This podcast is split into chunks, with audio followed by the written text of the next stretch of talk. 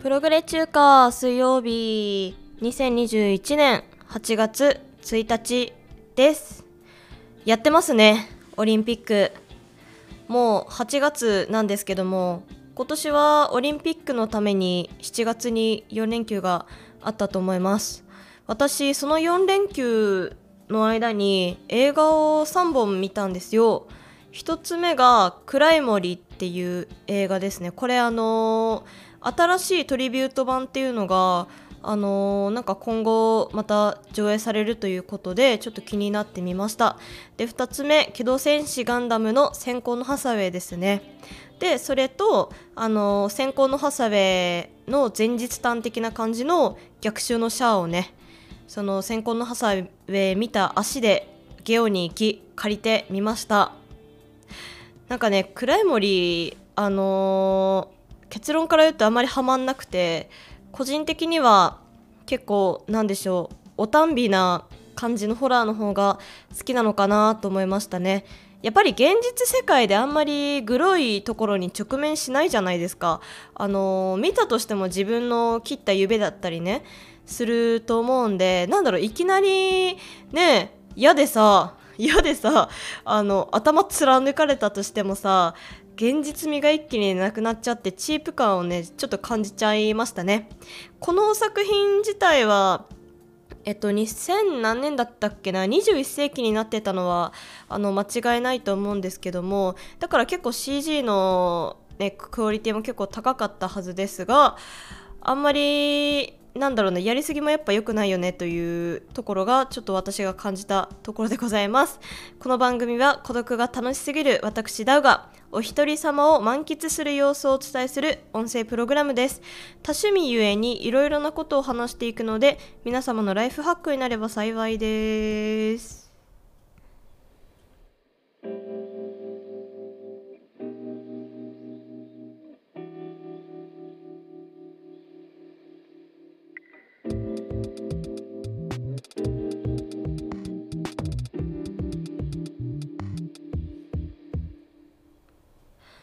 早速お便り紹介したいと思います。っていうかね実はこの収録を始めた時に発したのが今日の第一声だったんで喉が思ったよりガラッガラっていうのがね ちょっと気に食わないなって感じですね。はい。聞きづらかったらごめんなさい。えっとお便り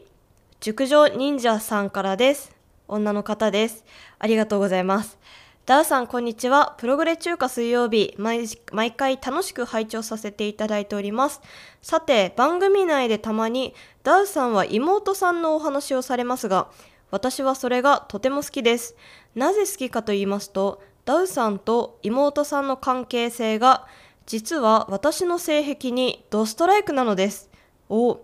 ダウさんが妹さんのお話をするたびに私の胸はキュンキュンしそしてチクチクしてしまうのです 過去回などでもちょこちょこお話が出てきますがもし差し支えなければ一度まとめて妹さんのお話をお願いできませんか？例えば、なぜ LINE をブロックされたのか、ああ、話したね。いや、今現在妹さんはダウさんのことをどのように思っていると推測されるのか？そして、今後どどういう関係性になっていきたいか？などお話ししていただけますとありがたいです。ありがとうございます。えっと、私妹が2人いる長女なんですけどもあの2個下のね妹とはやっぱその私早生まれっていうのもあって実質年子なんですよね。っていうのもあって結構そのその時の流行り廃りに乗るタイミングが一緒と言いますか。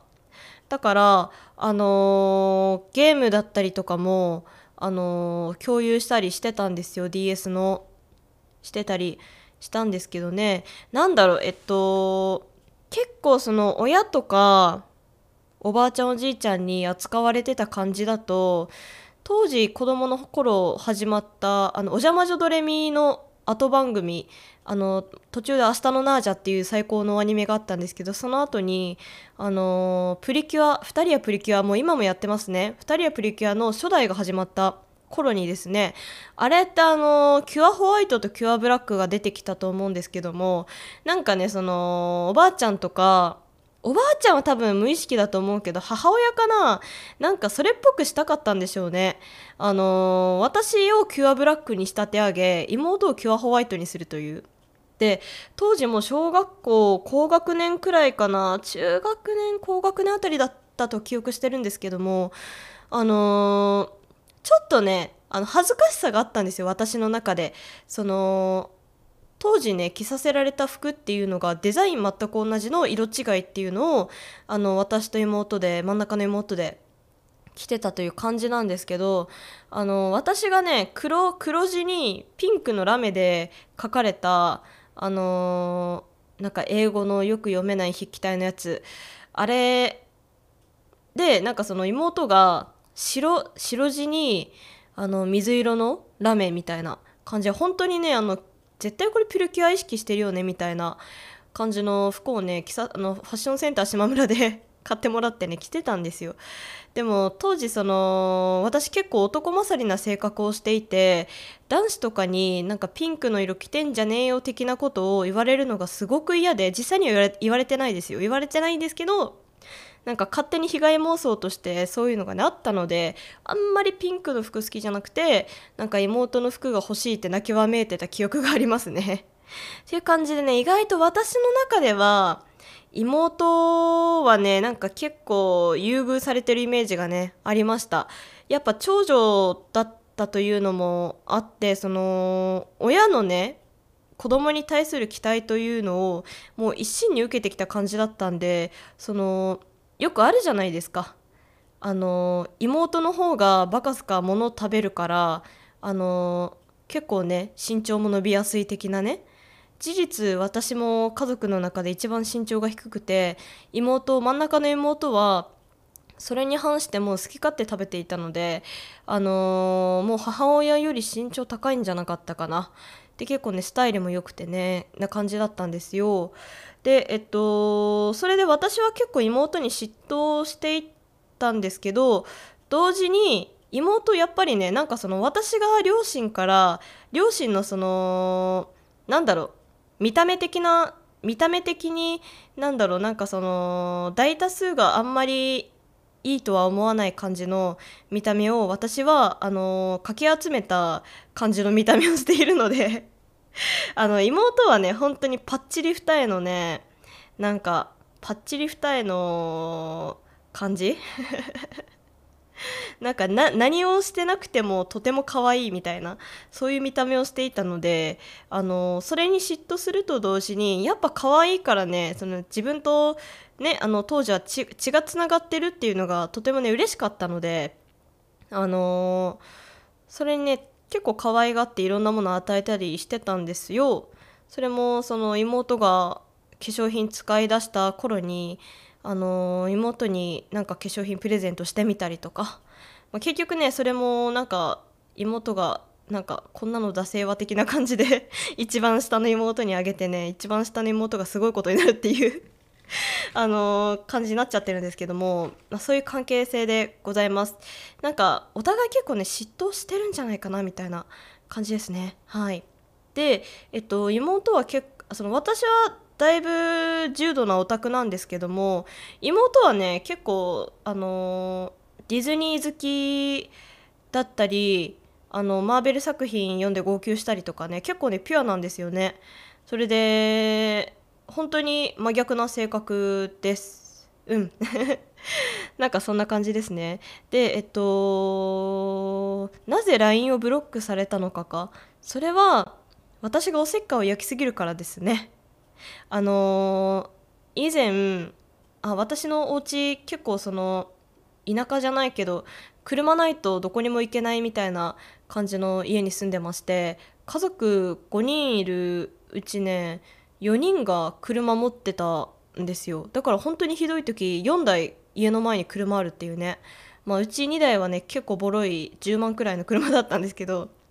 それで妹の乗ってるあのミラっていう名前の車中古車だったんですけどかなりボロくてで買った当時のタイヤそのまま使ってたみたいででその砂利道通って通学してた妹が途中で車パンクしちゃってでなんか私の方に連絡来てでなんかそのね JAF を呼ぶだとかなんかもろもろをなんか対策練った上で私が迎えに行ったんですよね。でなんか見てる感じ途中途中なんかその同じく砂利道をあの入れ違った殿方とかに妹は声かけられてたんですよ。結構大丈夫ですか？みたいな感じで。お前私の助けいらねえんじゃねえかよ。みたいな。そういう感じになっておりました。っていうのも私がそのおせっかい焼きすぎるがあまりに多分ね母親から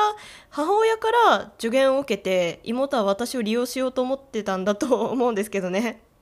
な感じで結構ねおせっかい焼いちゃうのでその妹自身はあんまり直接連絡は取りたくないらしい。でかつ LINE っていうのはあのトップ画とか設定できるじゃないですか。だからその時々のその友達と撮ったプリクラとかをトップガンにしてたりする人いると思うんですよね。妹は典型的なそういう人間だったのでなんかその多分だけど姉にそういう自分の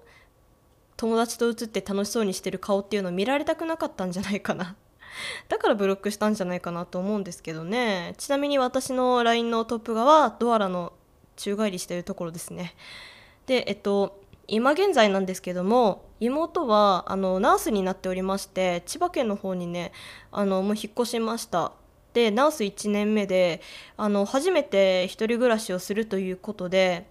結構その1人暮らしするにあたってなんかその一人暮らしし始めの時って何かしら物買いすぎるのあるじゃないですか。なんかなので私はなんかその母親その一人暮らしする時に自分が一人暮らしする時にいろいろ買ってくれた母親も含めてなんかこれは一人にはもったいないとかあのこれはこれで代用できるからこういうのいらないと思うよとかなんかそういうハックをめちゃめちゃあの ハックをめっちゃあの、教えてあげるただのババアみたいな 感じに思われてるんじゃないかな。って思いますね。とかたまにプレゼントする人みたいな。言っちゃえばなんか都合いいように扱われてるんじゃないかなと思います。で今後どういう関係性になっていきたいかと申しますと別に今のままでいいかなって 思ってますね。なんかその妹ってやっぱりね結構ねその翻弄してくるんですよ。すごい翻弄してくるんです。あの私がなんかその妹に甘えられてなんかやってあげた直後にすごいね機嫌悪そうにしてたりするんですごくねあの振り回されるんですよ。でこの話からちょっと今回のねフリートークももはやフリートークとなってますけどもあのねあのさっき映画3本見たって言ったんですけどその2本目「先行のハサウェイ」ねあのガンダムにお決まりのヒロインがやっぱ登場してきましてでちょっとねその妹のことも含めて私もねその主人公を翻弄できるような女になりたいなと思ってちょっといろいろ考察してみたんですよね。でちょっとこっから先はあのカンペも何もない感じになってきちゃうのですごい尻滅裂になると思うんですがえっとまず一つねそのガンダムのヒロインにありがちっていうかあの共通設定としてあの宇宙空間にあの設置したその住居とか住居とかその結局みんな宇宙が舞台になってるからなんだかんだ宙に浮けるんですよね建物の中で。とかでその髪の毛がね結構揺れるで、えっと、男性に、ま女性もそうかもしれないですけど男性って結構その揺れるものに惹かれやすいと私は聞いたことがありましてで今回そのガンダムに出てくるヒロインはすごいね揺れるピアスをつけてたりとかなんか髪がロングだったりとかあとなんかなんて言うんだろうなんかマントみたいなマントみたいな羽織り物。えー、っとシャーロック・ホームズの着てるあの街灯？あのコートみたいな。あの感じ。あれも結構その揺れるじゃないですか。てか長いロングコートロングコートって立って歩くだけで結構揺れると思うんですよね。でかつその今回の「先行のハサウェイ」に出てきたヒロインは髪の毛も長くてでしかも宇宙空間だから自然と髪が上がるんですよ。なんかねそれがねすごいねああこれはこれはやり手の女だなと。ね思ってたんですよね。であとその妹との妹とそのヒロインの共通項っていうのはまあ顔が可愛いっていうのもあからさまなんですけども、まあ、だから私はもうその点で言うとすでに負けてるところがあるんですけども結構ね唐突に気分が変わっていやじゃあいいわみたいな 感じに、ね、なるところですかね。なんか普通はその人の人の人がそういうこういうリアクションを求めてるんだろうなっていうのをあの無意識で推測してで、あのー、自分がねその理想に近づけるような返答をするっていうのが、あの、まあ、常だと思う世の常だとは思うんですけどもそのガンダムのヒロインとあと妹ですね妹は多分私に対してだけっていうかその家族もう気負わなくていい家族に対してだけだとは思うんですけども本当にねコロッコロねなんか変わる態度が でもそれもさ結局その振り回されるという点に関しては翻弄できてるのではないかと私は思うのですよ。まあ、別にねあの自分もなりたいとは言った言いましたけどまあそうは私はしたくないかなとは思っておりますが。でねそんな感じでとりあえず顔が可愛い。でなんか揺れるものをひたすら身につけてる。であのコロコロ表情が変わったりあのリアクションが変わったりするっていうこの3つ。このこの3つによってね翻弄できる女というのは形成されるのではないかと私は推測しました。なんとかそういう風になりたいけど、まあ、今んとこ、まあ、できることとしてはあのもう可愛くなるっていうのは無理なんででそれとなんかそのめっちゃ振り回すような態度を取るっていうのはなんだろうその顔の可愛さと相関してると思うんですよ。結局可愛くないとそういうのって成り立たないよね。ただうざい女だけになると思うんですよ。あのー、だからね自分ができることで言えばなんか揺れるものを身につけるしかないっていうこの1点に限りますね。ただね私今ショートヘアだしあのあんまりスカートとかも履かないのでなんともねあのこの3つはね完全に当てはまってない状態に今なっちゃってます。悲しいけど私が考えた私が考えた最最高の翻弄する女はこんな感じでしたね。え熟女忍者さん。いや熟女忍者さんありがとうございました。CM です。説明しよう。タヌキンビーバーは。茶山さんに亀甲縛りをされることで、タヌキッコーマンに変身するのである。これがいいのかしら？あれ？そんな早く伸ばして、なになになになに昨日遅くまで資料作ってたからね。仕方ないよ。すごい、やばい。あ、これ、亀甲縛り。ニューノーマル退屈日記聞きなさいはい、ありがたいことに2通目いただいております。岩さん、女性ですね。えっと、こんばんは。はじめまして。最近お友達に教えてもらってちょこちょこポッドキャストを聞いています。この前、そのお友達がメッセージを読まれていて羨ましくなったので恥ずかしいですがメッセージさせていただきました。誰かな？学生さんはもう夏休みを満喫されている頃ですね。羨ましいですよね。そういえば、蝦夷の方って夏休みは本州より少し短いんでしたっけ？あ、そうそう、夏といえばやっぱ土の子狩りですよね。今年は何匹取りますか？何匹借りますか？私は今年は5匹は取りたいな、そんなにいるんだ。というわけで、ユーマを買うならどのユーマを買いたいですか？ちなみに私はジャッカロープかないやー、イカホ温泉獣人も捨てがたい。悩むなうーん、よし、君に決めた。そう、君だよ、君。ありがとうございます。私が狙われておる。ジャッカロープあえっと先に北海道の夏休みについて話そうかな。北海道ねあの夏休み短めで冬がやっぱ長いんですよね。暖房代節約のために学校側がねわざと夏休み短くして元取ってるって感じなんですけども最近ねもう私立高校だとクーラーとかありますし夏もねなんだかんだ短くしたいんじゃないかなって思うんですよ。なんかその私の今住んでるところがやばいですよ。なんかさっきあのニュースニュースっていうか天気予報見たらあの火曜日あさってだな。あさってあの37度だって。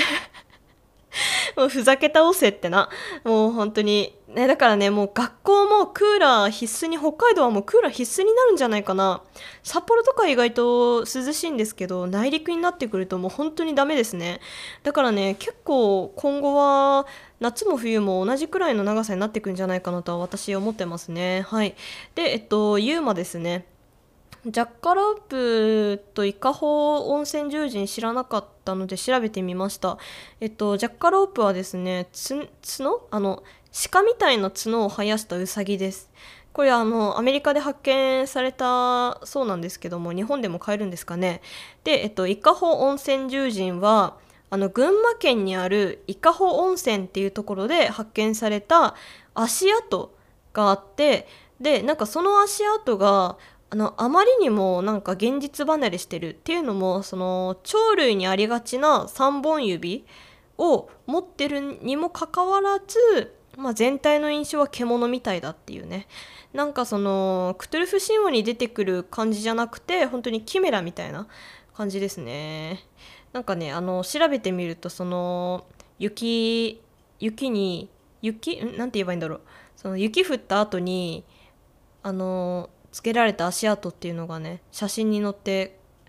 あるの写真に撮ってあるものをちょっと確認できると思うんでよかったら見てみてください。で私あんまりユーマのこと知らないんですけど結構ねその雪男とかはね私好きなアニメのキャラクターのイメージキャラクターみたいな感じでなんか使われてたりしますね。雪男って結構、まあ、具体的に言うと SK8 っていうスケートボードのアニメのランガっていうキャラクターがいるんですけどそのランガくんなんかはその雪男に例えられてたりしますね。でもねなんかやっぱ買うならジャッカロープかな。すごい調べたらめちゃめちゃ可愛かった。なんかそのジャッカロープを模して作られたであろうあのよく鹿の頭でやられるあの壁掛けあるじゃないですか。あれがねなんかジャッカロープを模したものがあったりとかするらしくてすごい可愛いですよ。欲しいなって思いました。はい。私はジャッカロープかな。ジャッカロープねいや1匹で十分っすわ。あの父の子もね父の子1匹ですらないな。もういらないですね。あの以前ね私も1匹飼ったんですけどちょっとねあのヌルヌルしすぎてるっていうのと結構ね周りにカビ生えてくるんですよ。なんかねやばい時ねちょっとあの部屋の隅で飼ってたんですけどねその隅っこにねキノコ生え出しちゃってあのなこれ何キノコなんだよみたいな感じになっちゃったからちょっとさすがにもういらんかなって感じですね。父の子ねあのー、父の子か枯れるのはどこなんだろう。少なからず本州の湿気が多いところだとは思うんですけどもまああの父の子はいらないかな。私はジャッカロープみたいな可愛い動物を飼いたいです。猫ちゃん飼いたい。猫っていうユーマを飼いたいですね。はい。であの私岩さん岩さんさ最初あの前回お便りくださったあのお菊さん皿屋敷のお菊さんの友達なのかなって思って調べたんですけどねなんかヒットしなかったです。マジで誰って感じですね。ありがとうございました。えー、今後もぜひぜひお便り送ってきてください。よろしくお願いします。ところであのー、前々からちょっとお話ししてたアートワークあれ毎月吹き出しのセリフを変えておりましてで今月あのちょうど今日8月になったんでね変えたんですけどもあの引き立てブラックムトゥムトゥさんから いただきましたね。性別のところにねコールドブリューって書いてありました。ありがとうございます。このサボテン美味しそうカジロットっていうねいうセリフが見事採用されました。ありがとうございます。でえっ、と最後ですね。今週のイヤーワームです。今週はハッピーエンドの夏なんですっていう曲でございますね。えっと、ハッピーエンド自体はいつだろう？去年の秋頃かな？それこそ夏が過ぎてちょっと肌寒くなったあたりに私は聴き始めてですごい有名な「風を集めて」っていう曲があるんですけどもあのーそれをね聞いてとても好きででその後に夏なんですよね聞いてね。いやちょっとこれあの来年まで待たないといけないのかってねすごいね心待ちにしていた感じの曲ですね。でもねちょっと今年その夏なんですっていうこの曲自体はなんだろう結構爽やかな曲なんですけどもちょっと今年はジメジメしすぎてて私はなんか違うなって思いましたね。車に乗って窓全開にしてすごい風に煽られてる状態で聴きたい曲ですね。これはぜひよろしくお願いします。えっと Spotify だとリリース年がねこれあのハッピーエンドのあの2枚目のアルバム「風待ちロマン」っていうアルバムなんですけどすっごいねあの有名なアルバムなんですよこれ。でえっとその風待ちロマンともう一つねその後に出たアルバムがなぜかねリリース年が2002年になってるんですよ Spotify だと。なんですけど確かね70年代の曲だったんじゃないかなと思います。それこそ YMO のあの細野さんとかベースの細野さんとかがあの参加してるねバンドでございますけども本当にねすごい好きなんですよ。ということでぜひ聴いてみてください。よろしくお願いします。はいということで今週はこんな感じでした。はい。えっとね実はね私昨日コロナのワクチン2回目打ってきました。えっとね風邪風邪じゃないや、えっと、熱出るかなって思ったんですけど全く出ないですね。なんかその昨日寝たのが結構早めに昨日寝たんですけど1回夜中2時くらいに起きてでなんかそれもねなんかちょっと体が変みたいな感じで起きたんですよ。で熱測ったら全然36.8まあ普通だなって感じなんですよね。でえっとでなんでそんなに寝れなかったかっていうと単純に暑かったからだったんですよ。でその後なんだかんだ寝つき悪くて結構寝返り打とうとしたんですけど左腕に打ってたんですけどねその打ったところの筋肉がめちゃめちゃ腫れ上がっててでちょっと寝返り全然打てない状態だったんですよね。っていうのもあって今日は結構早め6時台くらいに起きました。休日なのにねそんな時間に起きるっていうのほとんどないんでねちょっとねやばいなって思いましたね。でも今んとこ全く何もないです。ただ腕が痛いだけ。ロキソニンの湿布貼ってるだけですね。そんな感じです。それではさようなら。よろしくね